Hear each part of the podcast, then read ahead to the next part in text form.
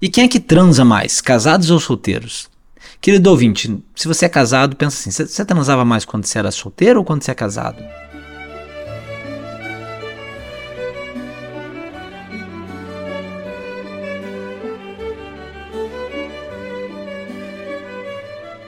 Bem-vindos ao Baldo Cash, podcast do André Baldo, e aqui nós falamos sobre psicologia, filosofia e mitologia em um podcast rico em conteúdo e profundidade para ajudar você a mudar sua mente, compreender o mundo e também a si próprio. E hoje nós vamos falar sobre relacionamentos, monogamia, poligamia e promiscuidade. Você, querido ouvinte, talvez esteja numa condição de uma relação monogâmica, numa condição de uma relação poligâmica, na condição de uma relação monogâmica assumida com seu namorado e namorada, mas à noite, numa relação de promiscuidade, ou talvez você nem esteja num relacionamento, não tenha nem conseguido se relacionar de qualquer maneira que seja. E hoje nós vamos explicar um pouquinho da importância dos relacionamentos, em especial dos relacionamentos conjugais, e qual a diferença de monogamia, poligamia, promiscuidade, o que nós somos enquanto seres humanos. Ah, porque ah, na verdade o ser humano é monogâmico em essência, mas aí veio a, a, a, quebra de cultura e acabou com os nossos valores e deturpou a nossa essência. Ou na verdade nós somos em essência poligâmicos ou promíscuos. E aí veio uma cultura moralista por conta da igreja e nos fez irmos contra a nossa própria essência. Mas o que, que nós somos de verdade? Né? Quais são as diferentes formas de se relacionar e o que o ser humano é como um todo. E por que, que é importante você saber isso? Né? Primeiramente, porque os relacionamentos são de longe o fator que mais interfere no desenvolvimento humano de alguém, não só no desenvolvimento psicológico, mas também no desenvolvimento profissional, no desenvolvimento social, no desenvolvimento financeiro, muito mais do que a, a sua condição financeira, a sua capacidade intelectual, o seu florescimento humano depende majoritariamente da sua capacidade de se relacionar e se relacionar bem. E de todas as formas de relacionamento, amizade, relação com pai, mãe, os relacionamentos que mais ocupam espaço na nossa vida são os relacionamentos conjugais. E para Jung, de todas as formas de relacionamento, os relacionamentos conjugais estão entre aqueles que mais vão ocupar espaço na nossa vida. Para Jung, o casamento é o fator que mais vai influenciar no nosso processo de ampliação da consciência depois de ter um filho. Por quê? Porque é quando a gente vai se ver confrontado com o outro que há dentro de nós, com as nossas virtudes e com as nossas imperfeições também. Os relacionamentos conjugais, o amor passional, já levou a guerras, a ascensão de impérios, a queda de impérios, as maiores tragédias e as maiores conquistas e façanhas também da nossa história. Né? E quem é que nunca sofreu por amor? Quem é que nunca foi traído? Quem é que nunca traiu? Quem é que nunca fez uma loucura por amor? E se você assistir esse episódio até o fim, você vai saber se a nossa essência é monogâmica, poligâmica, promíscua e como levar isso para o seu companheiro, aí é uma questão sua.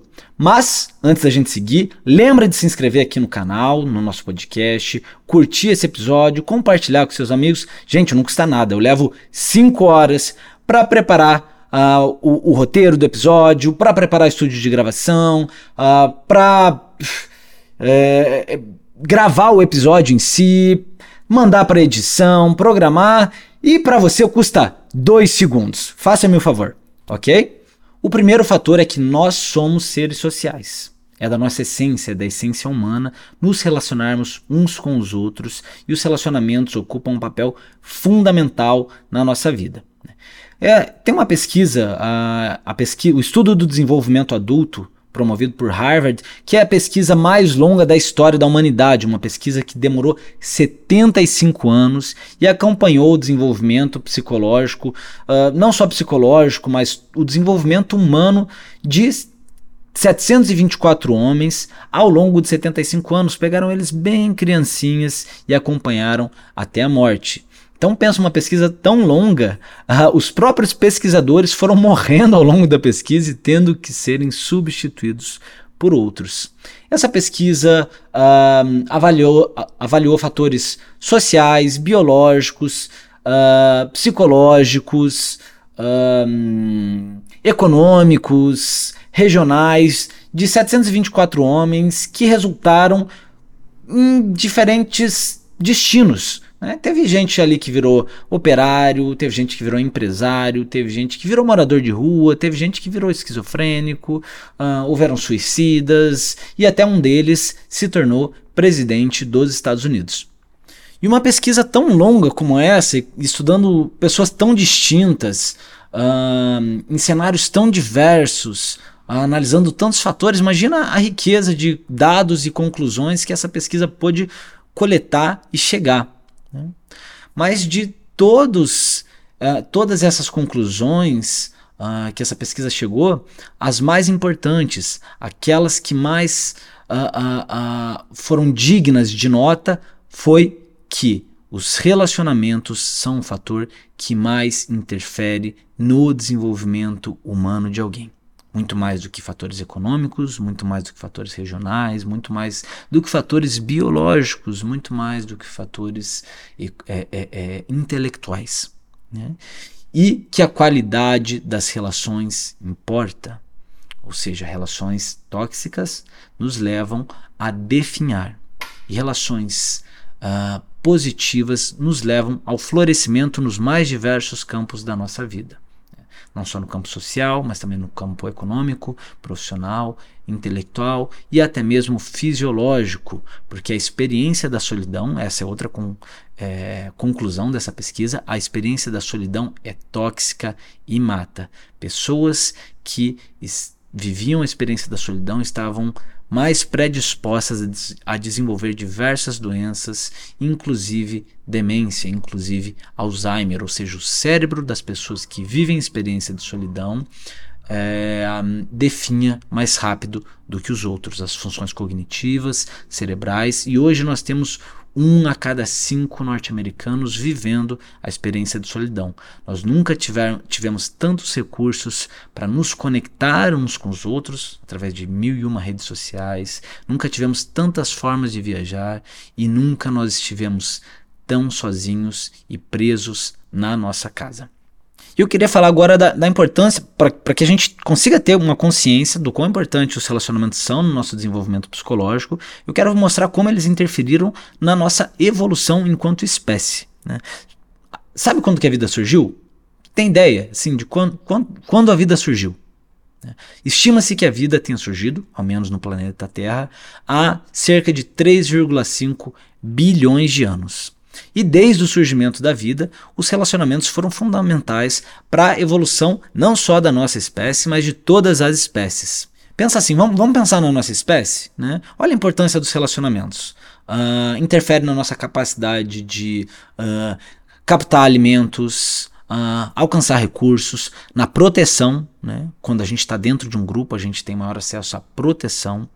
Uh, a gente ter mais chances de nos reproduzirmos, de encontrar um par, de ter alguém para dividir a criação da nossa prole, ou seja, aumentar a chance de sucesso de que os nossos genes sejam passados adiante e sobrevivam, e cooperação para toda sorte de atividades. E especialmente nos últimos 150 milhões de anos, na, na evolução animal, né?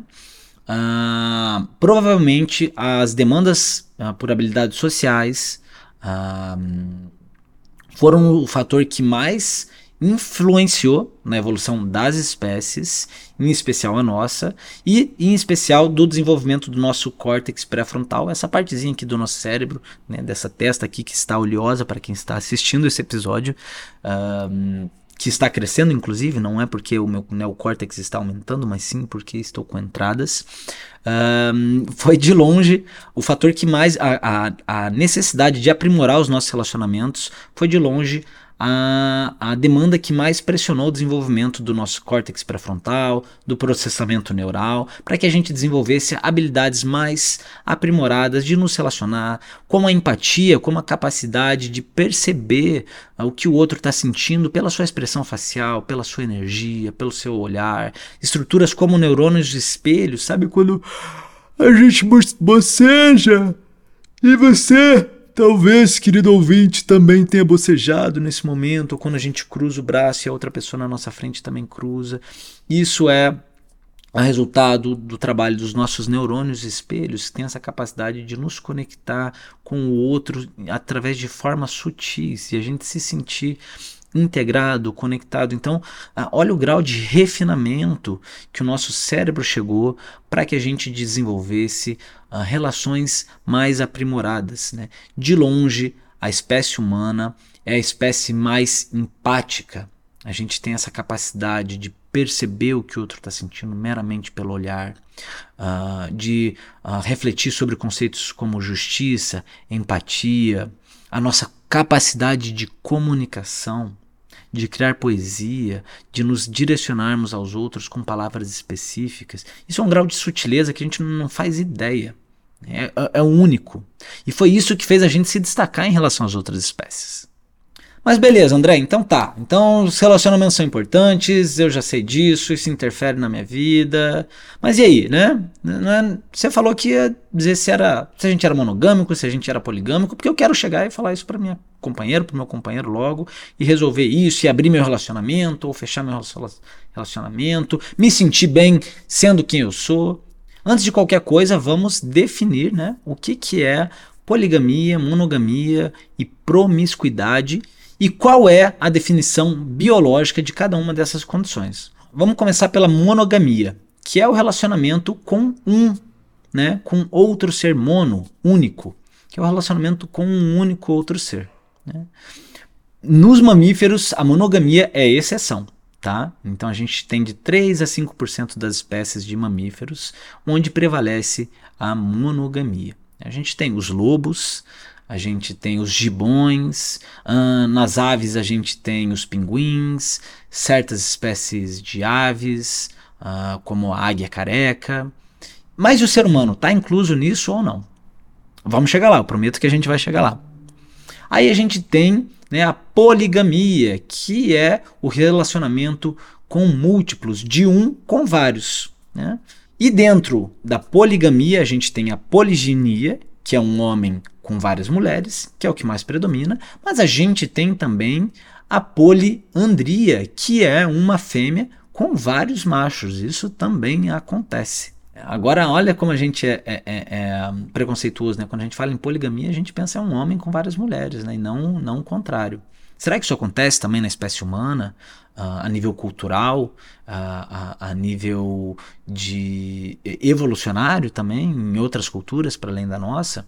E a gente tem também a promiscuidade. Essa galera gosta, né? Que é quando são vários machos se relacionando com várias fêmeas. Vulgo orgia, bacanal, sacanagem, aquilo que muita gente gosta, mas tem vergonha de assumir. Isso acontece em outras espécies? Sim, acontece, inclusive em espécies muito similares à nossa, como os chimpanzés, onde os machos negociam aliança com outros machos, oferecendo várias fêmeas, e aí é um verdadeiro bacanal. E o ser humano, né? O que será que o ser humano é? Você, querido ouvinte, com qual dessas formas de relacionamento você mais se identifica? E qual você nega? Qual você é em essência? Bem, vamos falar aqui primeiro da taxa de infidelidade, ou seja, relacionamentos que, por suposto, seriam monogâmicos, mas na prática acaba sendo, acabam sendo poligâmicos. No Brasil, a gente tem uma taxa de infidelidade de 30% para as mulheres e 50% para os homens, né? podendo variar se. Uh, se, se as pessoas respond, realmente responderam essa, essa pesquisa de maneira correta ou, ou, esconderam isso de alguma maneira, né? Porque imagina uma pesquisa dessa, né? Não sei se quantas pessoas responderiam de maneira correta. Imagine você tá lá, né? E vem alguém e pergunta: Olha, você é fiel à sua companheira, ao seu companheiro? Quem disse que não é seu companheiro, seu companheiro pagando para alguém fazer essa pesquisa? Então eu acredito que esses dados possam ser ainda maiores né, na taxa de, de, infidelidade. Antes de falar o que, que predomina no ser humano, eu gostaria de dizer que todas essas formas de relacionamento estão presentes na espécie humana. Uh, a poligamia, a poliginia e a poliandria, ou seja, uma mulher se relacionando com vários homens. Em várias culturas isso acontece, né? não é majoritário, mas acontece. A monogamia, é claro, e também a promiscuidade.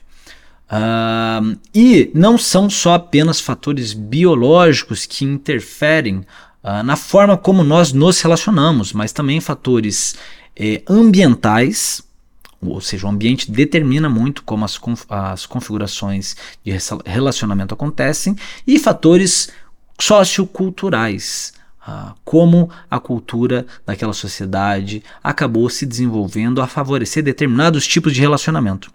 Por exemplo, no que diz respeito a fatores ambientais, onde há uma abundância uh, de recursos, muitas vezes é favorável que aconteçam relacionamentos uh, poligâmicos poliândricos. É, desculpa, poligínicos, de um homem se relacionando com várias mulheres. Então, um homem. Uh, eu estou falando aqui numa perspectiva biológica, tá? Onde geralmente o homem era responsável por garantir uh, os recursos, é, um, e aí a mulher tinha que cuidar da prole. É, muito disso mudou hoje, muito, e muito persiste também tá? Muito persiste. A gente não pode negar os fatores biológicos uh, como se eles sobrevalecessem os fatores culturais. Os fatores culturais influenciam sim, mas os fatores biológicos continuam existindo independente da sua opinião, do seu desejo de lacração. Tá? Isso a biologia importa e ela é muito forte.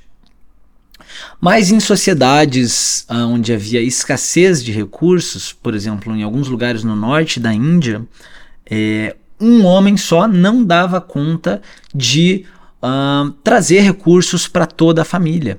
Então, é, tem algumas sociedades no norte da Índia onde a mulher se casa com um homem e com os irmãos dele. E esses todos são responsáveis por garantir um, a sobrevivência, o recurso da prole. E os filhos são filhos de todo mundo. É, os homens não sabem quem são os pais, mas as mulheres falam: ah, nós sabemos quem é o pai. A mulher sempre sabe. Porém, a cultura ela tem uh, um impacto muito mais rápido, ela gera mudanças muito mais céleres uh, no nosso desenvolvimento enquanto espécie do que a biologia. Porque para você ter uma mudança biológica de fato pode demorar milhares de anos. Enquanto a cultura, uh, em questão de duas, três gerações, a gente pode ter mudanças significativas na forma como a gente se relaciona, no desenvolvimento da nossa espécie, a nível comportamental e também gerando, por conta do comportamento e da nossa organização, em nível biológico. Por exemplo, pessoas que não são aceitas em determinadas culturas, comportamentos de pessoas que não são aceitas em determinadas culturas têm menos chances de se reproduzir e passar seus genes para frente. E falando da importância da sociedade na forma como nós nos relacionamos, quando de fato a sociedade uh, começou a caminhar para um sedentarismo, ou seja, que a gente começou a deixar de ser caçadores, coletores, nômades, desenvolvemos a agricultura e dominamos a, a, a, criação de gado, então a gente começou a se assentar em determinados lugares e as sociedades passaram a crescer, tiveram possibilidades de crescer. E aí as formas de relacionamento também mudaram. Isso estima-se aí a 8 a, a 12 mil anos atrás, quando a gente teve os primeiros registros de sociedades é, se estabelecendo e se desenvolvendo, as formas de relacionamento também passaram a mudar. E aí, nesse momento, né, eu tenho uma casa que é minha, onde eu fico, mas se eu vou sair da casa para trabalhar, para conseguir recursos, eu preciso de alguém em casa. Né? E essa pessoa em casa uh, também precisa de alguém que vai captar recursos. E aí, uh, o pareamento Guardem esse conceito, pareamento, que é você encontrar um par, passou a prevalecer e, por conseguinte, também a monogamia. É, Imagina-se que antes a monogamia não fosse tão é, prevalecente quanto a partir do momento que a gente se estabeleceu num lugar fixo e a sociedade começou a evoluir e se desenvolver. E junto com isso também passou a prevalecer o patriarcado, o pater, o pai de família, o chefe de família, voltado para a figura masculina. Pausa nesse episódio para falar do meu livro A Arte de Viver Sem Fronteiras, um livro que narra minha viagem de volta ao mundo ao longo de 14 países e 10 tradições espirituais. Nesse livro você vai encontrar conteúdo sobre cultura, filosofia, espiritualidade, autoconhecimento e muita aventura, uh, boas risadas e também algumas boas lágrimas, porque chorar e sorrir é o que define a vida. Junto com o meu livro, você vai também ganhar o meu curso Felicidade em Tempo de Prozac, um curso de nove módulos para ajudar você a entender a sua mente, e também o meu manual da inteligência emocional. Para acessar o curso, o livro e o e-book, basta entrar no meu site andrebaldo.com.br, andrebaldo.com.br, ou então acessar o link aqui na descrição desse episódio. Falando em episódio, de volta para nossa conversa. Hoje aí a gente está começando a ter uma uh, possível alteração nessa uh, forma de relacionamento, onde o pater é quem domina, uh, com as revoluções feministas. Então tá um negócio meio confuso. Isso não necessariamente é bom, não necessariamente é ruim. É o que é e a gente não sabe exatamente quais são as consequências disso. E hoje, com essas mudanças na sociedade, com as revoluções culturais que estão surgindo, também estão uh, ganhando espaço muitas outras formas de relacionamento como os trisais, que são relacionamentos a três, como ah, os relacionamentos abertos, onde você tem um companheiro, uma companheira principal, mas vocês estão abertos para ter trocas e, e, e, relações sexuais com outras pessoas, como o poliamor, quando você tem realmente vários companheiros que você chama de namorado, namorado, que você ama, que você se relaciona emocionalmente, e várias outras formas aí que a gente não sabe nem nominar. Né? É, com certeza isso aumenta o grau de complexidade dos relacionamentos. Isso não significa que é bom ou ruim, eles se tornam mais complexos. E olha só que interessante, né? Qual, qual, quem, e quem será que é mais feliz? Uh, quem se relaciona uh, abertamente ou relacionamentos fechados? E algumas pesquisas mostram que eles atingem índices muito similares de satisfação. Mas eu acho muito complexo, assim. Imagine dar conta de você lidar com uma pessoa emocionalmente, né, já é uma confusão, já dá briga, conflito, diferença de opinião, estilo de vida. Imagine com várias. Eu acho muito mais complexo. Mas o que é que nós somos? Monogâmicos, poligâmicos, uh, promíscuos? Bem, primeiro eu pergunto para você, né, querido ouvinte, você é mais o quê? Por quê? Porque a sociedade, a espécie humana é muito diversa. Nós nunca teremos um comportamento único e padronizado. A prova viva disso é que nós nos relacionamos de todas essas formas que foram citadas até então. Mas o que prevalece é a monogamia. Em todas as culturas, em todos os tempos, em todas as regiões do mundo, o que prevalece é a monogamia. E hoje, na nossa sociedade ocidental atual, o que prevalece é a monogamia seriada. O que, que é a monogamia seriada? É quando a gente permanece num relacionamento monogâmico por um tempo e aí a gente termina, e daí a gente vai para outro relacionamento monogâmico, ou seja, a gente per permanece na monogamia, mas a gente vai encontrando outros pares depois que a gente finda um relacionamento. Nos relacionamentos como um todo, estima-se que 20 a 25% dos relacionamentos uh, durem menos de 10 anos, ou seja, um a cada quatro, cinco relacionamentos dure menos de 10 anos. Nos Estados Unidos é um a cada três relacionamentos dura é, menos de 10 anos. E aqui no Brasil hoje a gente tem, né, segundo dados IBGE, do IBGE, 31,6% dos relacionamentos resultando em divórcios, ou seja, um a cada três um, relacionamentos resultando em divórcios. Lembrando que o divórcio, olha só que coisa doida, e o divórcio foi legalizado no Brasil há pouco mais de 40 anos, em 1977. Né? E depois disso ainda continuou todo um preconceito cultural de você não poder se separar. Imagina você virar uma desquitada, especialmente voltado para as mulheres. Então a instituição do divórcio aqui no Brasil é algo muito recente, muito recente. E mesmo assim nós já temos é, um a cada três é, casamentos resultando em divórcio. Aí muita gente vai querer dizer, ah, pô, o divórcio então realmente está acabando com as famílias. No modelo tradicional, sim. Isso é bom ou ruim? Ainda é muito cedo para a gente dizer. Eu não arrisco a dar a minha opinião. Eu acho que ninguém merece permanecer num, num relacionamento infeliz, onde está apanhando e tal. Mas certamente também há perigos uh, em você desmerecer e fragilizar a instituição da família. E a maior taxa de divórcios costuma acontecer dos 4 aos 8 anos de relacionamento, em especial no sétimo ano. Então, uh, a crise dos 7, dos 7 anos nos relacionamentos ela é verdadeira. Se o seu relacionamento ultrapassou esses 7, 8 anos, a tendência é cada vez mais é, ir diminuindo a chance de vocês se divorciarem. E quem é que transa mais, casados ou solteiros? Querido ouvinte, se você é casado, pensa assim: você transava mais quando você era solteiro ou quando você é casado? Ou se você é divorciado? Tem uma pesquisa que foi encomendada pelo uh, jornal eh, Sunday Telegraph lá no, uh, no, Reino Unido. E olha só que interessante que ela mostrou essa, o que mostrou essa pesquisa.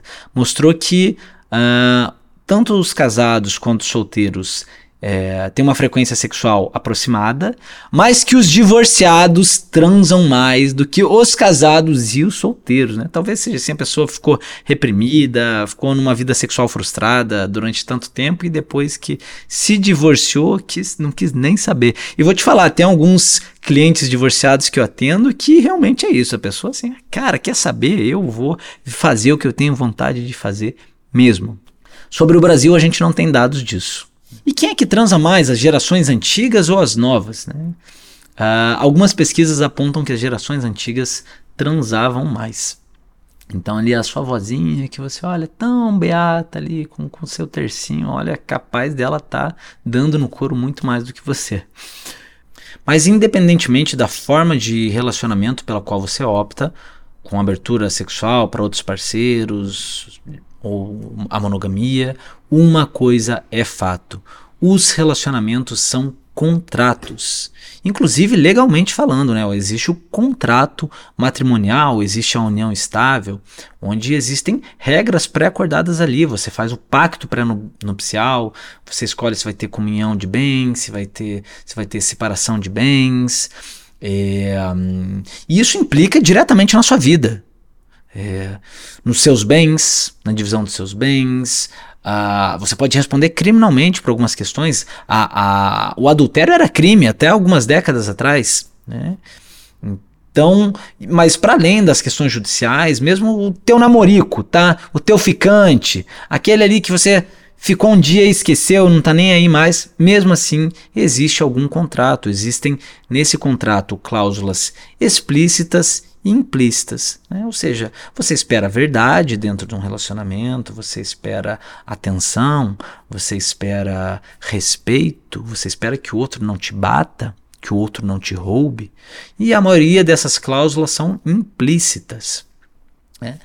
Mas existe um grande problema quando essas cláusulas estão implícitas para uma pessoa, mas não para outra. Ah, então eu espero que o meu namorado não converse com aquela loira lá da academia. É, isso está implícito para você. Eu espero que o, seu, que o meu namorado não curta a foto de outras mulheres. Isso está implícito para você. Talvez para ele não, ou para ela não. Né? E aí, quando uma cláusula está implícita, mas a outra pessoa não tem ciência disso, o que, que acontece? Acontecem confusões.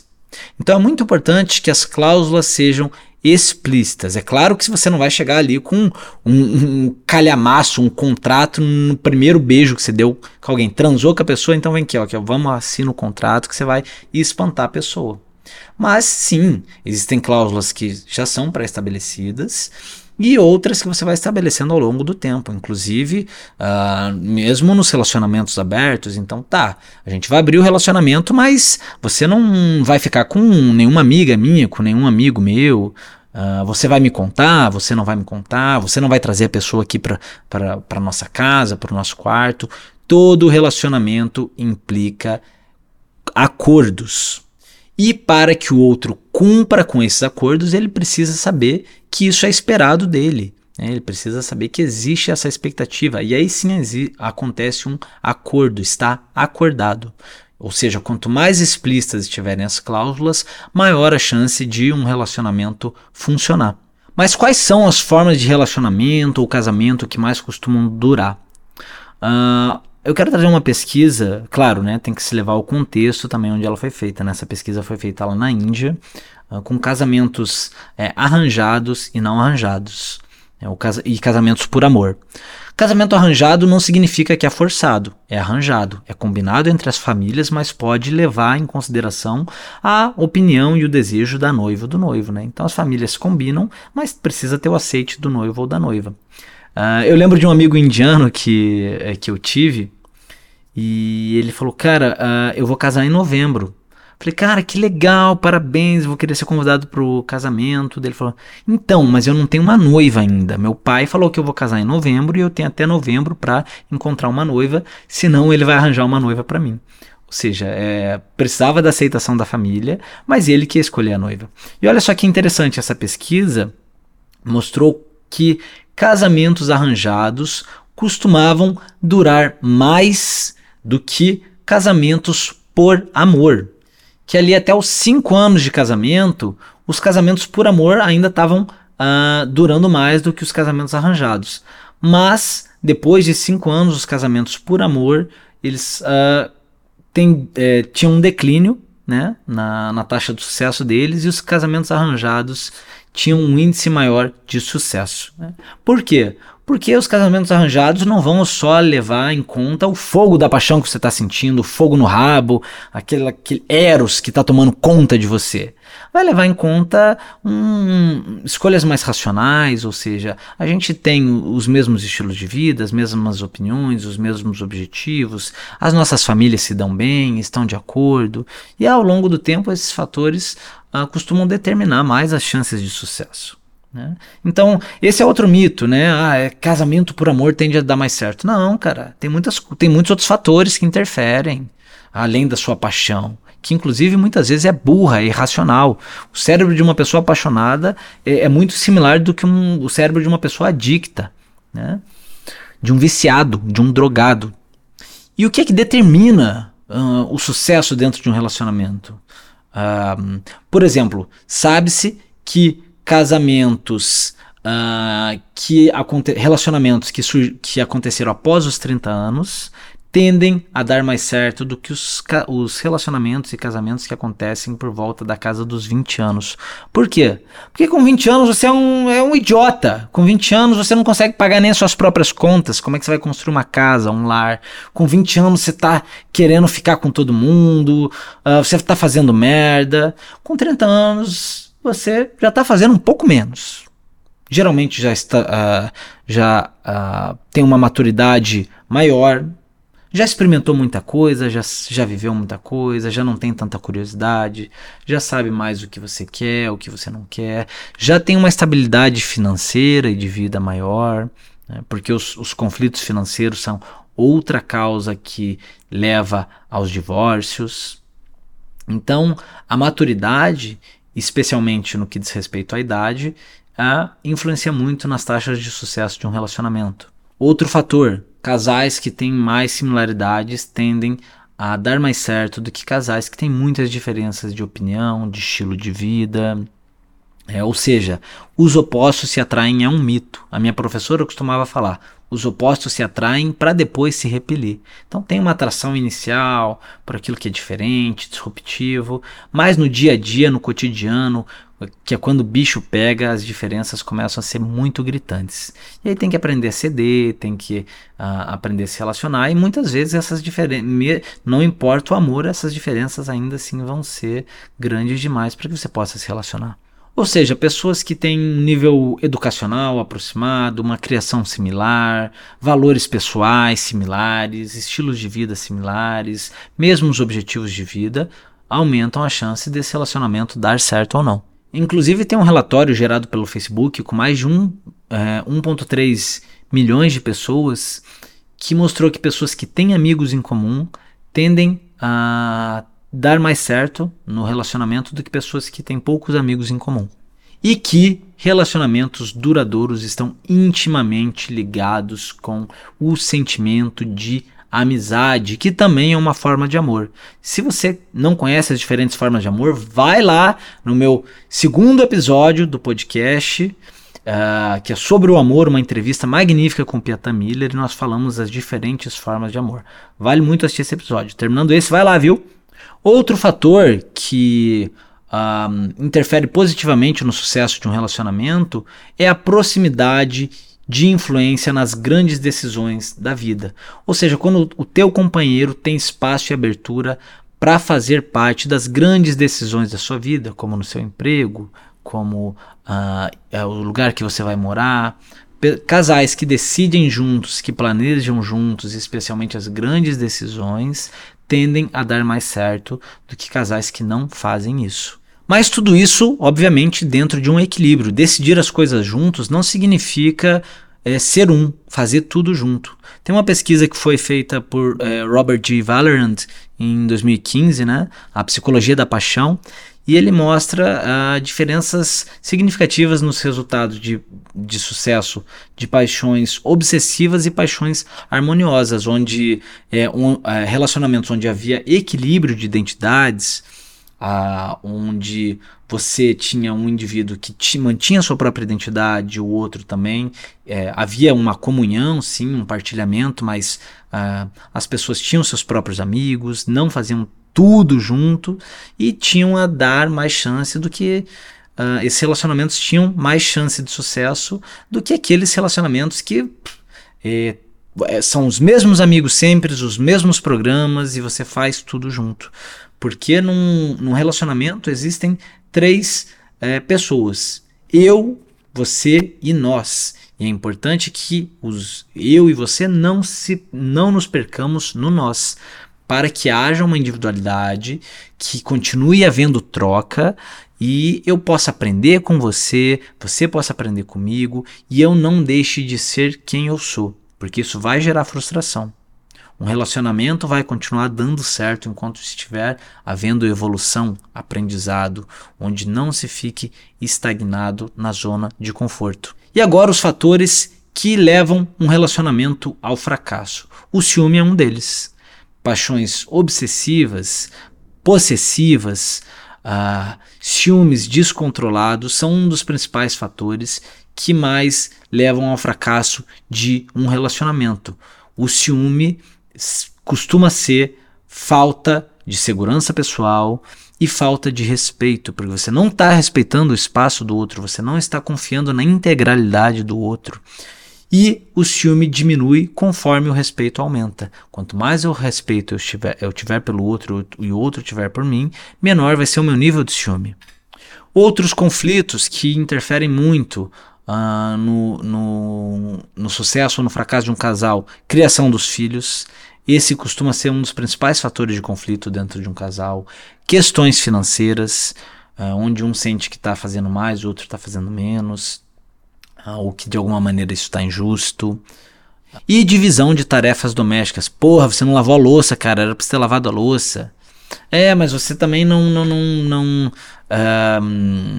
não pagou as contas. Você divisões de tarefas domésticas costumam estar entre os principais fatores de conflito e dois terços dos conflitos tendem a permanecer os mesmos ao longo da vida, ou seja, eles não se alteram.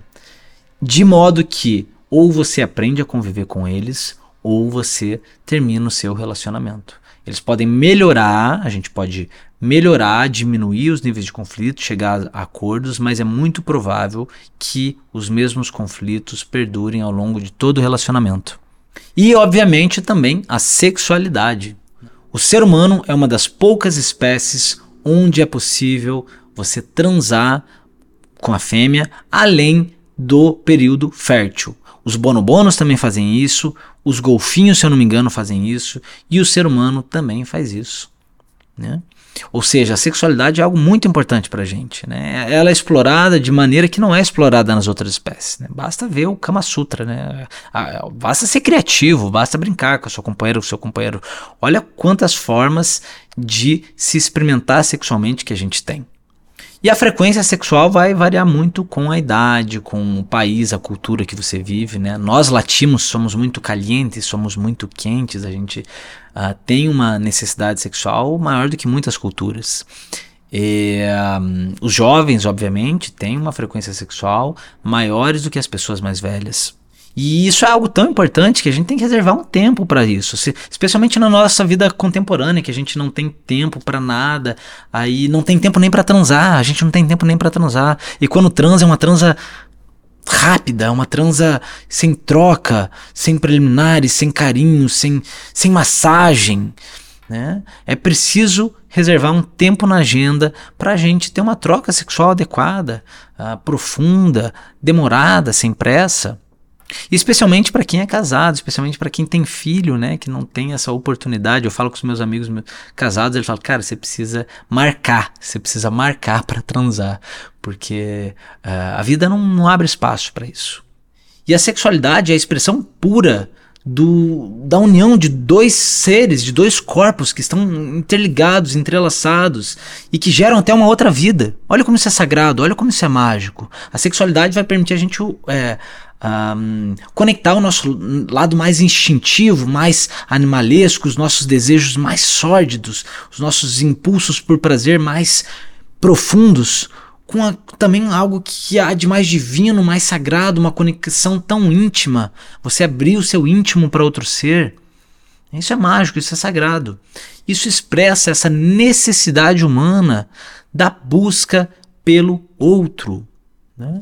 Nós somos seres fragmentados e nós sofremos com essa fragmentação.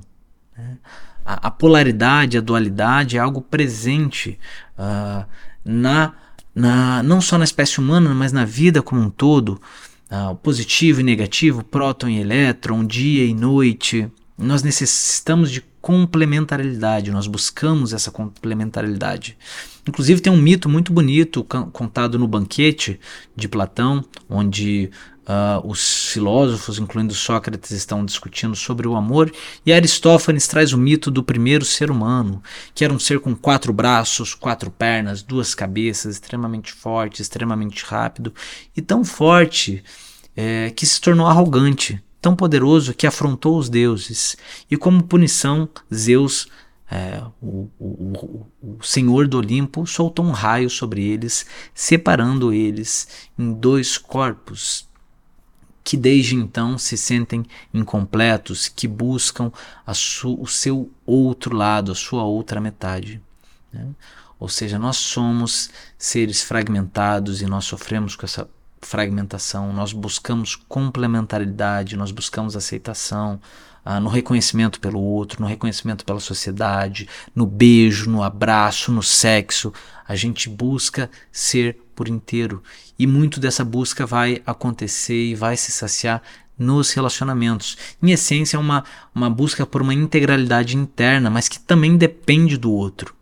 Eu lembro de uma frase do meu professor Valdemar Magaldi que diz: Ninguém tem o poder de transformar o outro, mas também ninguém se transforma sozinho. É no contato com o outro que acontece o encontro com o outro de nós mesmos, porque a cura depende de contato afetivo. E independente das formas de relacionamentos que a gente tenha, um, seja monogâmico, seja poligâmico, o ser humano sempre buscou o pareamento, ou seja, ter um par, estar com alguém. Há exceções, é claro que há, mas nós buscamos estar com alguém. E ao longo da história, da nossa história evolutiva, isso sempre se mostrou extremamente benéfico na nossa proteção, na criação da nossa prole, uh, na gente passar os nossos valores para frente, uh, em a gente uh, captar mais recursos. O pareamento é algo inerente à espécie humana. Então, respondendo à pergunta do início do nosso episódio, nós somos monogâmicos, poligâmicos, promíscuos em essência, nós somos desenhados para monogamia, mais suscetíveis a outras formas de relacionamento, como a poligamia. O ambiente, a cultura e a biologia influenciam nas formas de nos relacionarmos, mas independente da forma de nós nos relacionarmos, nós buscamos o pareamento. E você, querido ouvinte, concorda, discorda de tudo que eu falei, quer trazer uma contribuição, uma contestação, seja muito bem-vindo. Uma lacração, sinta-se à vontade. Né? Aqui você é livre para falar o que você quiser uh, e para se relacionar como você quiser. Me conta como você se relaciona, que forma de relacionamento já funcionou para você, que não funciona para você e qual você acredita que é a essência humana. Lembra de se inscrever aqui no podcast, curtir esse episódio, compartilhar com aqueles seus amigos, aquele teu amigo que foi chifrado, aquele teu amigo que, uh, que chifrou alguém, aquele seu amigo que contesta de você, que fala, não, cara, você é monogâmico, você tá por fora, você é, tá atrasado, você é conservador demais, ou para aquele amigo disruptivo, uh, ou para aquele, ou aquele amigo conservador que fala, não, ser humano essencialmente monogâmico e todo o resto é obra do capeta, é, é, é o Jorge Soros que está por trás da desinstituição da família. Né? Compartilhe esse episódio. E a gente se vê no próximo episódio. Deixa aqui também as suas sugestões de tema para que a gente possa continuar nos relacionando de uma maneira saudável. E se você tem interesse em saber como as outras culturas se relacionam, como uh, uh, o ser humano se expressa em diferentes uh, locais ou tradições, eu sugiro a compra do meu livro, A Arte de Viver Sem Fronteiras, que agora inclusive está com a nova edição, onde eu vou passar por sociedades monogâmicas, poligâmicas, é, onde o ser humano se expressa de formas distintas. Também tenho palestras é, voltadas para relacionamentos humanos, para as empresas, porque os relacionamentos humanos interferem muito na produtividade. Então, vou deixar o link aqui no meu site para quem tiver interesse uh, no meu livro é, junto com ele você vai ganhar o curso Felicidade em Tempo de Prozac e a gente vai poder ter também uma relação mais próxima. Beleza? Nos vemos no próximo episódio. Haron Tatsat.